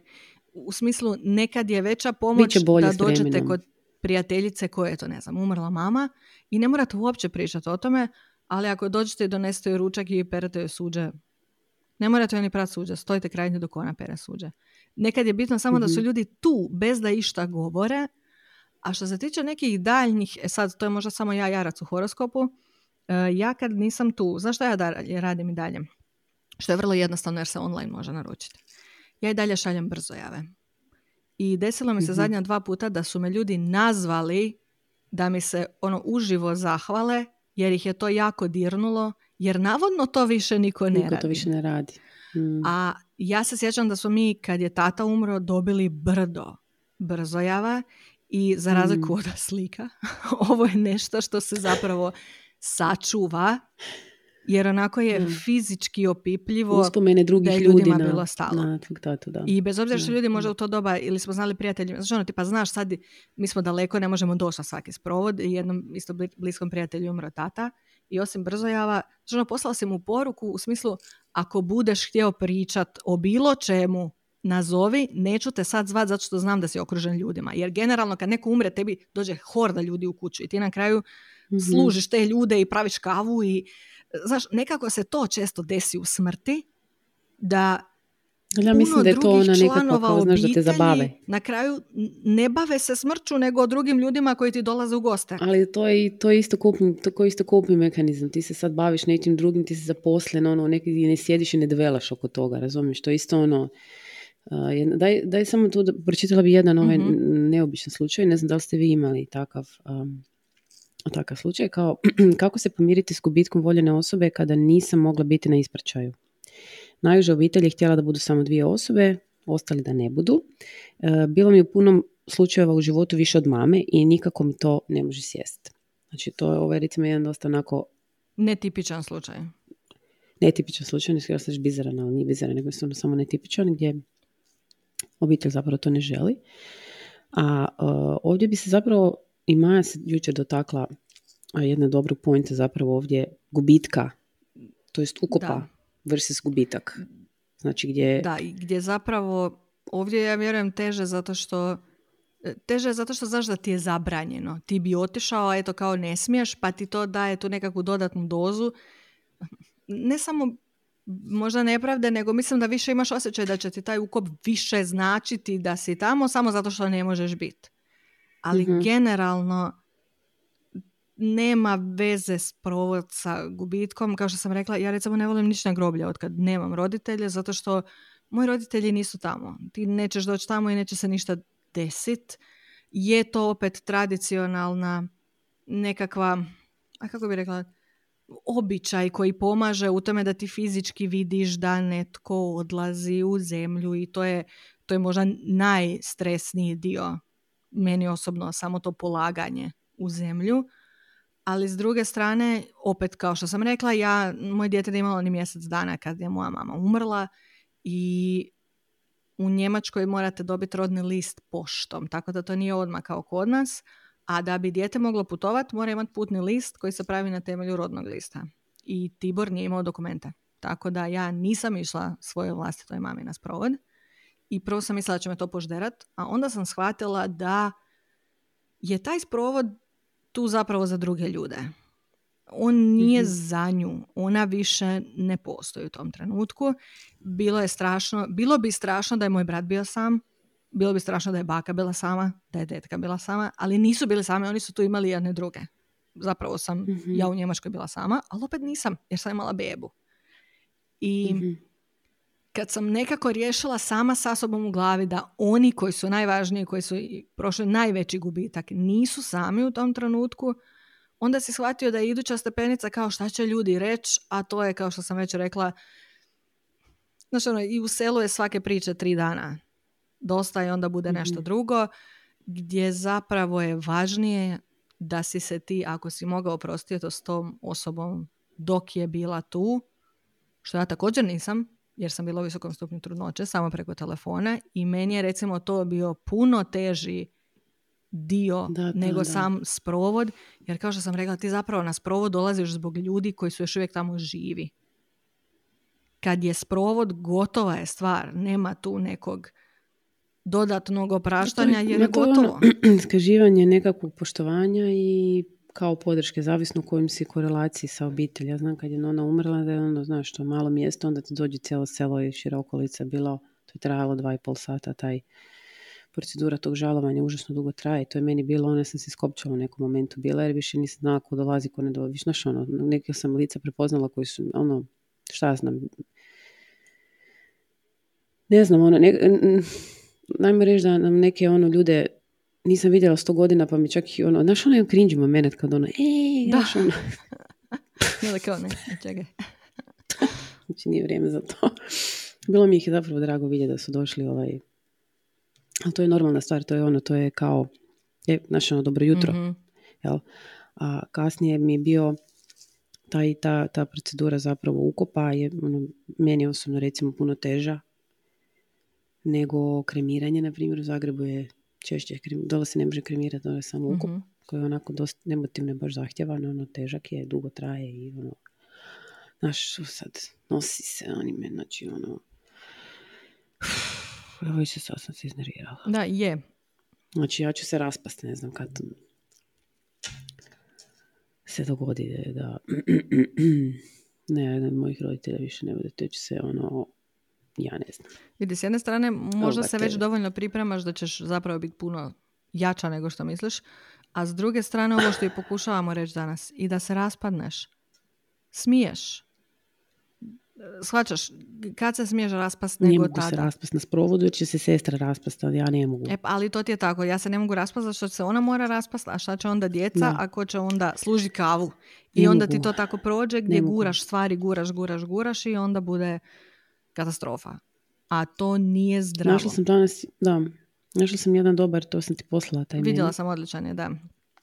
Da, koji kaže, sad ćemo ga pročitati, može se povezati na jako puno stvari, koji je stvarno jako dobar i kaže ovako, da li bi mene moj internet u kući pomilovao? How are you so strong? I onda dole ide objašnjenje. If you saw me through my struggle, you would know my strength, but was not a choice. Znači to kad ti neko kaže wow kako si hrabra, ja bi isto ga, znači ubola bi ga kemskom ono, u glavu, jer jer hej, ti ne vidiš da se ja raspadam? To je broj jedan. A broj dva, ništa to nije hrabro. Ja, znači, koja je moja druga opcija? Da li je ja uopće imam? Nemam je prema tome, nemoj mi to govoriti jer, jer, jer ću te, ono, ozlijedit ću te. Da, ali čovjek se onda osjeća onako, dodatna doza onda agresivnosti se pobuđuje u tebi zato što to onako, šta sad to znači? Da ja moram biti hrabra, nemam drugu opciju, jer sam ono kao vidjela bi tebe na mom mjestu pečkati materina. Znaš, ono, Da, jer točno je to taj, taj kao, nekakav, lako je, isti taj roller coaster, pa ono. onako kao lako je to reći nekom iz ono, pozicije u kojoj ti nisi. Da. Kao ja bi isto voljela da ti ne moraš biti hrabra kao što sam ja. Nikad u životu. Ja radi, ja znaš šta, ja bi radije da ja ne moram biti Da. hrabra. Mogu li ja ne biti? Mogu li, mogu može li se ovo sve ne dešavat? Mogu li ja ne biti hrabra? Mogu li ja ne biti uh, u, u, u- kako se zove, u, u tom kazalištu, Mhm. glumac? Mogu li ja to, može li to da sve tog Mhm. nema? To bi bilo najdraže, da ja nisam hrabra. Da ja ne moram biti hrabra. To bi mi bilo naj, najdraže ikad u životu, da se to tako, da ja ne E, ali to ti je, onda vidiš da tako neke stvari nikad ne prođu. To ono što ti ja stalno govorim da stalno cirkulira. E, ja to primijetim na internetu, znači posebno posebno me uvijek ubode, sve ono kad krenu savjeti kao za dobar brak i kvalitetnu vezu, važno je da supružnici provedu sami, ne znam koliko vremena, bez djece, znači ono godišnje, ja i moj suprug godišnje barem deset dana odemo negdje sami. Za naš brak je tako bitno ovi mali izleti koji. I ja uvijek, znači doslovno onako osjetim kako moja baka kaže, huja Navalu krene. ono onako kao, mamicu ti poljubim. Da, ja sam evo sretna što moja djeca nemaju ni baku ni didu, kao od četvero minimalno. Ja sam imala šest, jer su se i Da. razvodili. Ja sam imala tri bake i tri dide, čisto da Dobro. uzmemo u obzir. Moje dijete ima jednu baku. Znači, moje dvoje djece zajedno imaju jednu baku. I ta baka ima onak preko 70 Mhm. godina. Ali to ti opet, ali s obzirom da ti kažem malo u tu obranu i da imaš cijelu tu mašineriju, to ti ništa ne znači kad odete i onda nemate o Ne, čemu vidi, sve je to ok i sve to stoji. Ti bar imaš baku pa ja ni ne znam. Margarita, ja možda isto Samo nemam o čemu razgovarati sa svojim mužem, ali ja nemam načina da saznam da nemam šta razgovarati sa jer smo svi uvijek zajedno. Znači sad će biti ono, zašto si imala djecu ako se nećeš baviti njima? da, zašto si imala djeca kad nemaš se Ali to ti je onako kao, Da, ja želim, top, ima top, stvari koje te trebaju naučiti samo baka i dida. Gdje onako to ide transgeneracijski, gdje ti oni pokazuju neke druge stvari, jer ti ne mogu ja sve pokazati uvijek u svakom trenutku. Znači ono, i te obiteljske priče, jer to, ko je mene naučio ići na groblje? Baka i dida.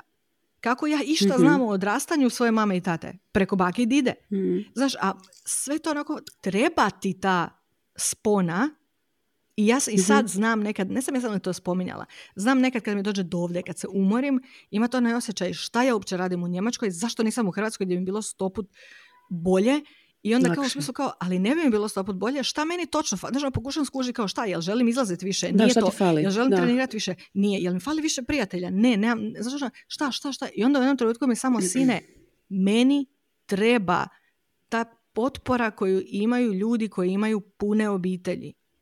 Meni treba potpora baka i dida koje su tu za tu djecu, ne samo da oni njih odvedu od mene, nego ta, da ta Da, djeca da, dobiju da taj imaju to, emotivni... to, to iskustvo, ono, da. mene su baka i dida vodili na more kad mi se brat rodio. I to je onako, ja sam tad naučila plivat s tim didom za kojeg sam se uvijek bojala šta će biti kad ide nema. I sad se bojim šta Da, će biti kad je, ide tako, nema. tako je stvari sa mojim klincima.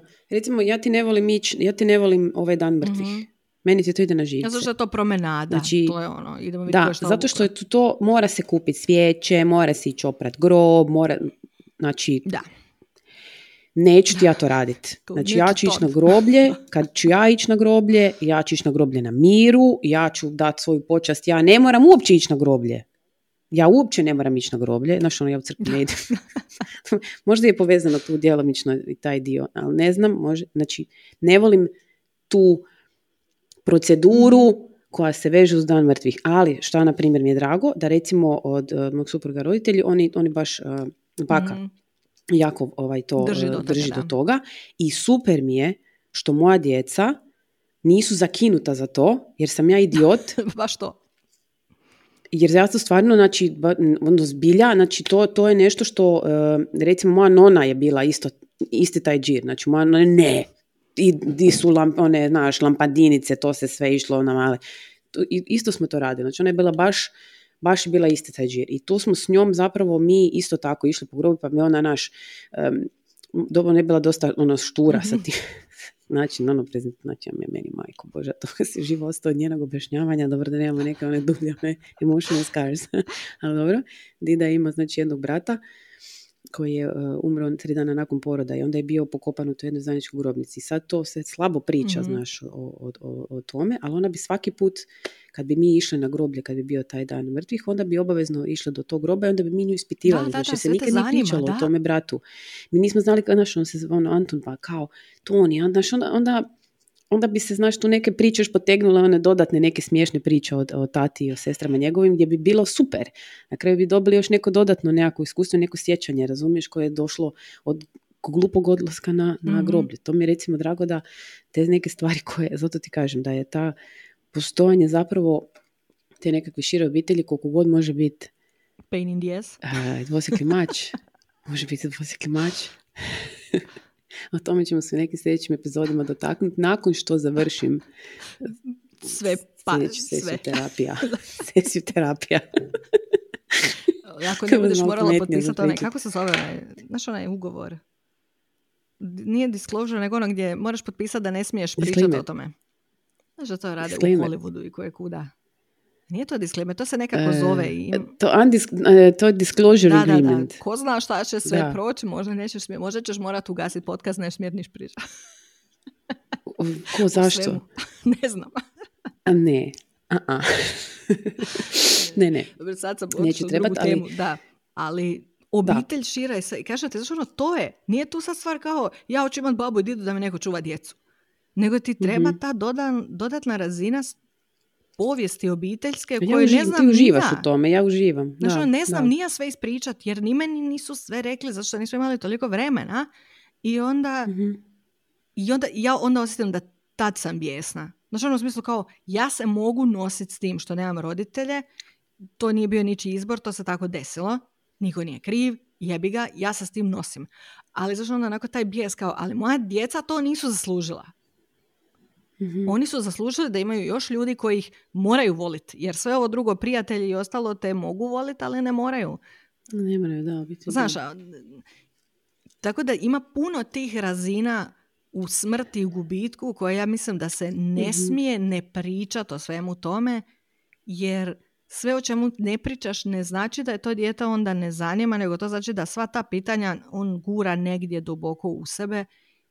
Ali mi odrasli. Da, ali mi odrasli. Znači, ja i mi odrasli sa tim, sa tim stvarima. Mislim da je to mislim da je to nešto što ovaj, prvenstveno to je nekakvo, ajmo reći mm, um, kako bi rekla, razumijevanju uh, drugih ljudi u tim njihovim tugovanjima, svak tuguje na drugačiji način, neko se ono tipa javno to priča o tome na internetu, neko se zavuče doma ono, u kauč, neko je ono, se ponaša promiskuitetno, jel, kako god bi to značilo. Znači, to su ono različiti nekakvi, ja bih rekla, način na koji se ljudi kopaju sa tim, sa tim, sa tim gubitkom i da je sudo to, ja bih rekla, osuđivati, a kod našem društvu je to vrlo čest slučaj. da, i mislim da to baš Mislim, onako tako. treba prestati. Da, da smo dovoljno daleko dogurali Ali neće to nikad prestat, Znam, ali s jedne strane pričamo toliko o mentalnom zdravlju i ne znam, znaš ono, o svemu mogućem, a s druge strane kao vidje četiri dana poslije obukla crvenu haljinu. Znaš ono, Neće to nikad prestati. Ja znam, ja znam sebe, recimo, koji sam, ja sam ono veliki, onaj, kao znaš, buntovnik, rekla mi ova, na, dobro, nećemo sad o tome, pa tebe, vraćamo se na temu. A, kao veliki buntovnik koji kad stupi nogom na otok, odma se. E da, ne ide se kad je nedjelja jednom određenom cestom jer, jer tamo se ide u crkvu. Ne, to nije nepristojno. Ne ide se e, slučajno polugol u nedjelju nikud. moraš se lijepo obući. Znači to ono... Bolje da umre selo ono nego demon. običaj. zato što, zato što dobro ja biram živjeti po pravilima. Ne, vidi, to je, postoji nešto što se zove onako društvo. biram poštovat tradiciju i dalje. Tako je. Zato da, ja da, i idem da. na groblje kad dođem i ostalo. To je moje poštivanje tradicije, ali ja isto tako Da. tražim da ta tradicija ima razumijevanja i za Nećete, mene. Nećete imati razumijevanja. Je. To, to se Ali ja sam nekako ono, ajmo reći da sam našla nek, taj magični ovaj magični ovaj takozvani sredinu, to zovem, ima jedan prekrasan naziv za to zove bol kurčina, oprostite na izrazu. Odvrtanje znam. Ali ovaj, našla sam taj jedan uh, super, uh, super sredinu gdje uh, ja poštujem sva ta pravila a znaš zašto? Onda sad ću ti reći kako sam na kraju pobjedila u tome. I ne dotiče me se ovo sve ostalo. Ja pobjeđujem u toj igri. Mhm. I onda si najbolja. Kao, oni ni ne znaju da si Kužiš? zapravo Jer najbolja. ja poštujem vaša pravila, a apsolutno mi slušaš ovo kako Mhm. puca. Šta ti misliš o meni? Znači, to je meni pobjeda, najveća Je, ali moram, moram, ti niko ništa reći. moram ti samo reći da problem kod ovakvih stvari kao što je smrt, desi se to da zaista možeš, jer ja isto volim imati uključen taj modus operandi, ali onda se iznenadiš kako te nekad neke stvari ipak pogode. Znači ono stvari koje sam ja poslije čula o sebi ili svojoj mami ili zato što su me muški prijatelji iz škole grlili poslije sprovoda, onda onako povrijedite te koliko, to koliko ljudi mogu biti zlobni bez ikakvog razloga Da, da, u da. situaciji u kojoj bi morali znat da je toliko delikatna i toliko teška, da onako to što ti ne vidiš da je meni teško, ne znači Mhm. da mi je teško. Ali ja ti to znaš kako, to je prvo ti si imala godina koliko si imala, znaš. Ja bi ti kasnije to, zapravo ja ti to samo pospremam u jednu specijalnu ladicu koja se zove glupi ljudi. Je, ali Stavila nekad sam su ti ladicu da glupi si ljudi glup. onako tvoja obitelj šira za koju si E, sve jedno mislio- ušlo si u ladicu da si Je. glup. Ja sam te stavila unutra. Je, ja recimo to učim, You are not intelligent, my učim friend. Moranu, I ne buš izašli iz te ladice, teško izađeš van. to je istina. Ja recimo tako To je moj obrambeni pokušavam mehanizam, sorry. Morani. Meni je to glupo, meni je to neinteligentno glupo ponašanje. I- Išao si unutra u tu ladicu, sam te spremila, nisam ti I rekla neš to, izaći. ti to ne moraš znati, ali si ušao unutra i i ne znamo kad ćeš To ja izaći. pokušavam naučiti svoju djecu, mislim mali je još mala, ali morani objašnjavam da to što ti je neko obitelj ili što ti je neko blizak ili što ti je neko bio dobar prijatelj, ako te je Da. povrijedio i bio je zao prema tebi, to znači da je on jednostavno loša osoba i ti nisi kriv zbog toga. Tako je. Ali tako ti je. treba vremena, nažalost, da sazriješ da dođeš do te faze. To treba vremena i trebaš se opeći, naravno, to je kako mi prolazimo. Zato mi je ono tipa razgovaranje, mi smo imali par slučajeva sa Cvitom gdje smo morali neko razgovarati o manipuliranju, Mhm, ima mhm. ono, emocionalnom manipuliranju, znači tra- u, u tom nekakvom ono, znaš, ja ću ti ovo, ako ćeš ti meni ovo, gdje vidim da ono, jako teško dopiru zapravo moje riječi do nje, koliko god se ja trudila, znaš, to sve crtat, objašnjavat, ono, stalno nešto o tome zapravo pričate, ne želim da se, e, znači, to ti ono jednostavno, ti si, ti, ti, ti si unutra, te to ono, ovako ti ni ne skužiš da se to dešava i sad, lako je meni sa 40 Zato što godina prepoznavati nekakve, pe- čak i ono pušeš na Mhm. hladno, znaš, Zato ti već vidiš, već ono, vidiš neke po ono tipu, scenarije koji se ne po dešavaju. djeca, ja već odmah u Ono, startu znaš. znam, znaš, ono kao vidovi grave. Nemoj me jebat, nemoj me jebat. Ali e, jako je teško kod, kod, kod, kod klinaca i onako biraš riječi i ne znaš dokud možeš ići ozbiljno sa temom i primjerima, jer moraš imati ono nekakav realan primjer na kom ćeš ti to objasniti, gdje vidim da m, ću možda morat pustiti da se na neki Malo način opeče, u smislu ok, sad smo prošli to, jel vidiš e, taj način na koji se tu dešavali su se odnosi, kako si se osjećala, ne znam, Da, kao u buduće da, drugačije, da osim da gledam ono cijelo vrijeme ko neki, ko neki kobac zapravo i to i to ovaj, prepoznavam. Da. i to je, ne- ajmo reći da je nama nekakav, vraćamo se natrag na naj, najveći izazov današnjeg gentle parentinga je kako biti prisutan djetetovom životu kad ti se napada na sve strane. Gentle parenting, Ja mislim, moj story. Slušaj, imam dobar plan. Idemo se preseliti na Ja sam otok. već Oliveru rekla, ne, ne, to je odlučeno, Može li? Odlično. selimo. E, ali imam još super. jednu ideju. To mi je palo na pamet neki dan. Reci. Trebamo morani krumpire. cviti uvest barem tjedan dana što na kvaru, na hvaru zove se ljetovanje 80-ih. Ukinemo im sve. Eto, može. Sve iz 21. stoljeća. Nema interneta, Ništa. pa štete kruh. Čitaj novine. Da, Evo ti knjižnica. Snađi se druže. tako je. Može. Može. Ljeto 80-ih. Vraćamo se u Može. povijest. Ali slušaj, znaš koji bi bio ekstra izazov? Zima. To- 12. mjesec. Jer to do kvarče sata popodne na na cesti. To je jedino ako se mi možemo drugirati za to U vrijeme. 9 sati, ono, u 9 sati misliš da je ponoć. Ovaj na dan neće nikad Jel moguće da je 9 sati? Jel mogu možda ići doživjeti. Moraš to doživjeti. Znači 9 sati, e, 8 i 15. Zaista želim. Ja imam osjećaj da je 11. Znaš koliko želim? Van je... Čitat ću i knjigu u Ja, svijeću. možemo se to dogovoriti. apsolutno. Stavit ćemo ovo off, off the record. Uglavnom, ja mislim mi svi skupa da se trebamo vratiti natrag u ruralne sredine. Prvo, Krenut ćemo s tim da kad neko umre ga držimo u kući tri dana, stavimo da. krpu preko ogledala. Jel znaš to? To je jako simpatično vjerovanje. a Jel znaš? Kad neko a umre, da ne bi duša se ukrala nešto. tako je, ako ostane, ostaće u Aha. ogledalu. I stavlja Aha, se preko ogledala i mora se biti u kući. Onda je tri dana tiho. Onda ću ne slušat muziku. Ako je neko mrtav u kući, onda mogu ne slušat muziku tri dana. Mislim, shvaćaš, to je jednostavno tako ide. Ok. I, ovaj, I ono što smo vam zaboravili reći, mislim nismo zaboravili, nek smo razdužile, sad vidim koliko dugo pričamo. Uh, važna stavka sprovoda je da nemojte zaboraviti da je to birokratski vrlo komplicirano i financijski vrlo iscrpno područje života. Da, Tako da, da. nemojte bježati od toga. Sve posmrtne priponove moći koje možete imati, plati, odmah, odmah si sebi uplatite, zato što se radi o tisućama eura. O Da, da. grobnicama koje koštaju desetke tisuća 10.000 eura. eura, 15. Aha. O, s- to je toliko skupo i toliko komplicirano i ti si toliko s- Da ne, ne isplati se umreti. Doslovno, još si shrvan onako sa svim tim, da te još neko mora i za rukicu voditi, tako da ti baš u tom trenu baš Da. i ne gledaš sve. Znaš, ono, neš ići na tri mjesta uspoređivati cijene, Ponude, dajte Da, mi molim vas ponudu. ponudu, može li popust? Mislim, ono, Znači, to nećeš raditi. može na mail Da, tri okej, ponude znam. pa ćemo izabrati najbolje. Mislim, kužiš, jer se ti tad u potpunosti... Fakat smo odvratni. ali, znaš, ono, ali je, ja sam to onako u tim nekim situacijama, što ne mogu se sjetiti nekih datuma, ne mogu, zato što si van sebe od svega. Znaš, ono ti Mhm. ono kažu, donesite svečanu odjeću pa mogućnosti tamnu. I znaš, ono za tatu kao odijelo. Onda mi se razmišljamo, jel on ima odijelo? Znaš, ono, jel ima tamno? Jel stane u njega jebote? Kad ga je zadnji put nosio? Jel treba ići kupovat odijelo? Kako se kupuje muško? Znaš, ono, milijun tako nekih stvari. Tona toga, A da. u tako jednoj Da. traumatičnoj fazi, da je to stvarno nešto na što se zapravo treba pripremati i treba razgovarati i da padnemo skroz u depresiju, moramo poslije završiti nekom forum.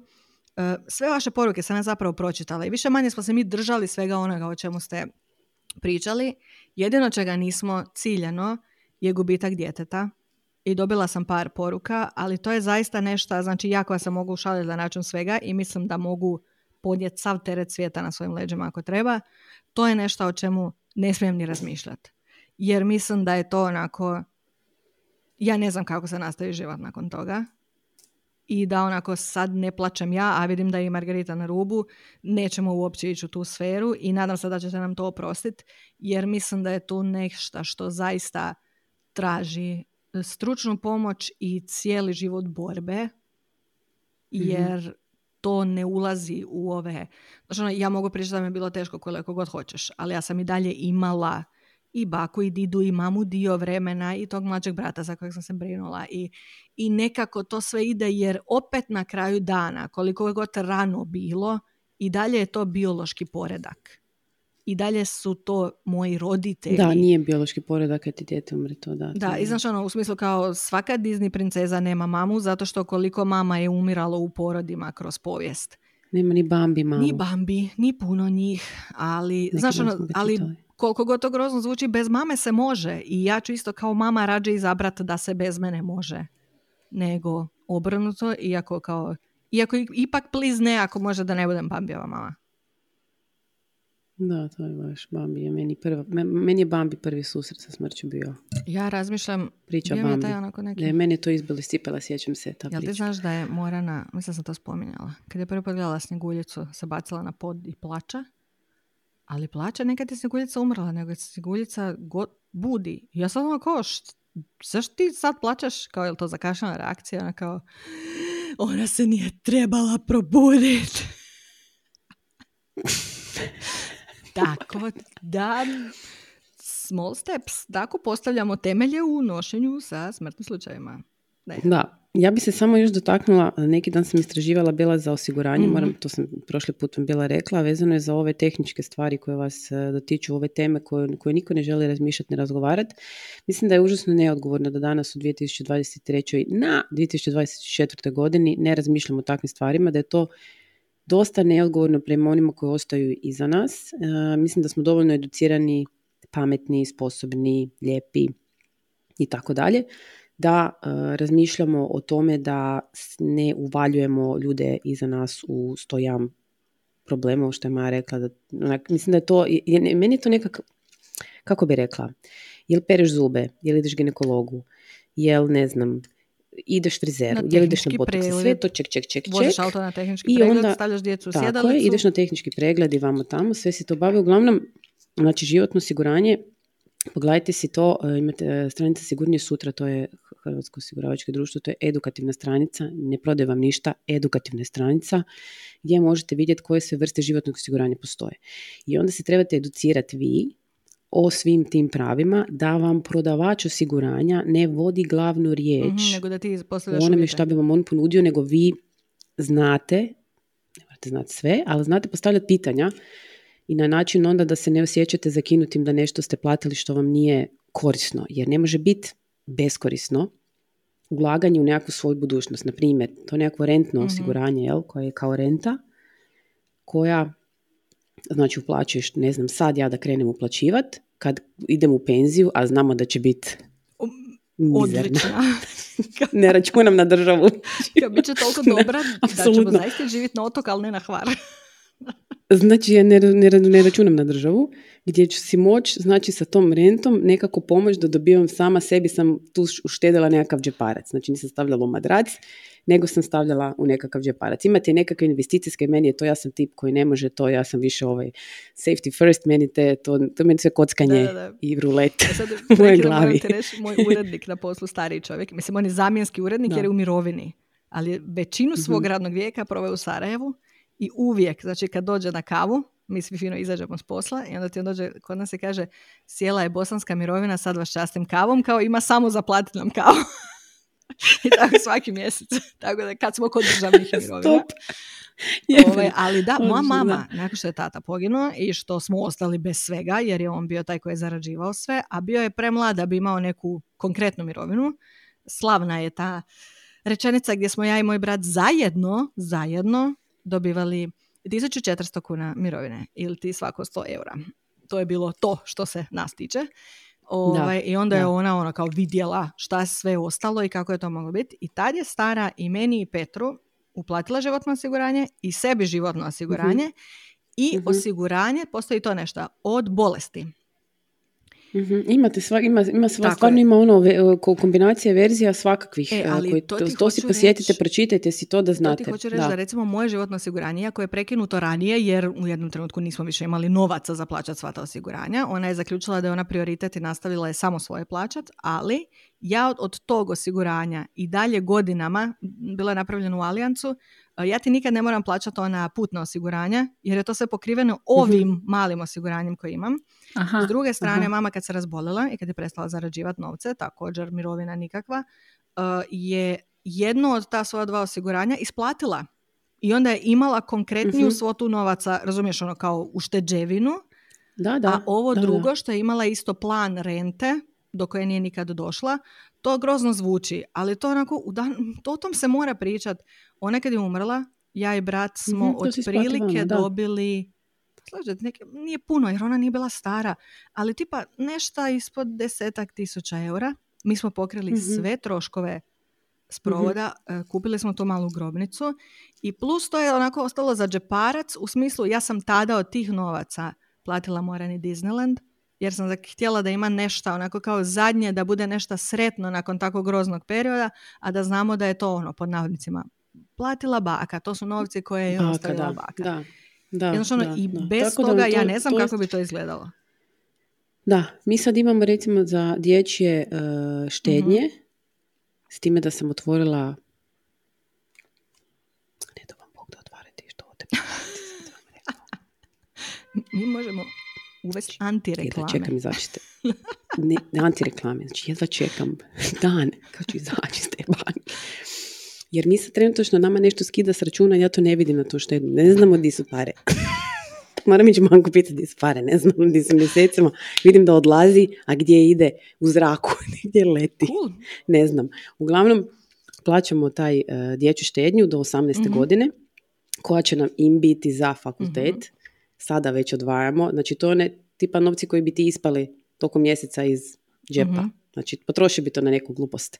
Do 18. godine, nakon 18. godine će ići životno osiguranje. Jer ja se ne planiram dovesti u situaciju da moram sa 65 lupat glavom u zid jer, jer Da. ne znam, će mi se Da. nešto dogoditi ili će trebat za nešto, ili će se neko razboliti, ili će trebat za neki fakultet, ili će trebati za nepokretanje nekog posla. I don't care. Spremala sam pare, evo vam to, stavite na hrpu i zapalite što se mene tiče. Da. I don't care, Da. ok? Evo, Tako to, sam, da- to, je, to je nekako moje pametno. Da, sam ja mirnija. Ne, ali je pametno i doslovno onako to kao, ne znam puno toga, ali znam da onak, morate pričat, nemojte bježati od toga, imajte plan i ja vam mogu staviti link za video o tome kako živiš nakon što ti giljotina odsjeća glavu i dobro. Nemoj Moraš molim, znati. znači, Vidiš, nisam ok. googlala kako se, koliko ti treba da ne bude više. Mogli bi jednu epizodu, sve majne morbidne misli. M, m, Ne, možemo m. imati... Majne ne, ali morbidne možemo misli. imati special. Znaš ono tjedni special, kao kratki. Šta je Maja naučila To ćemo ovaj kad se tjedan? preselimo na otok. To ćemo kad se preselimo Onda ću na ja otok. Samo moramo smisliti što ćemo sve raditi. Možemo crimeu i svim povijesnim epizodama Da, koje znam. da, da, ali to znaš, dani su dugi, noći su kratke. Imamo plan.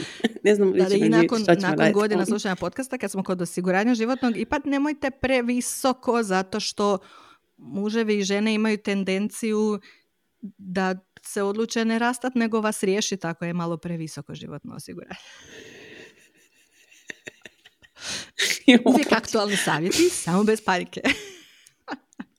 Dobro ljudi, ajde, uživajte u danu. Nadam se da vas nismo baš deprimirali, bilo je tu i Svega. e, smiješnih situacija. Kakav roller coaster emocija.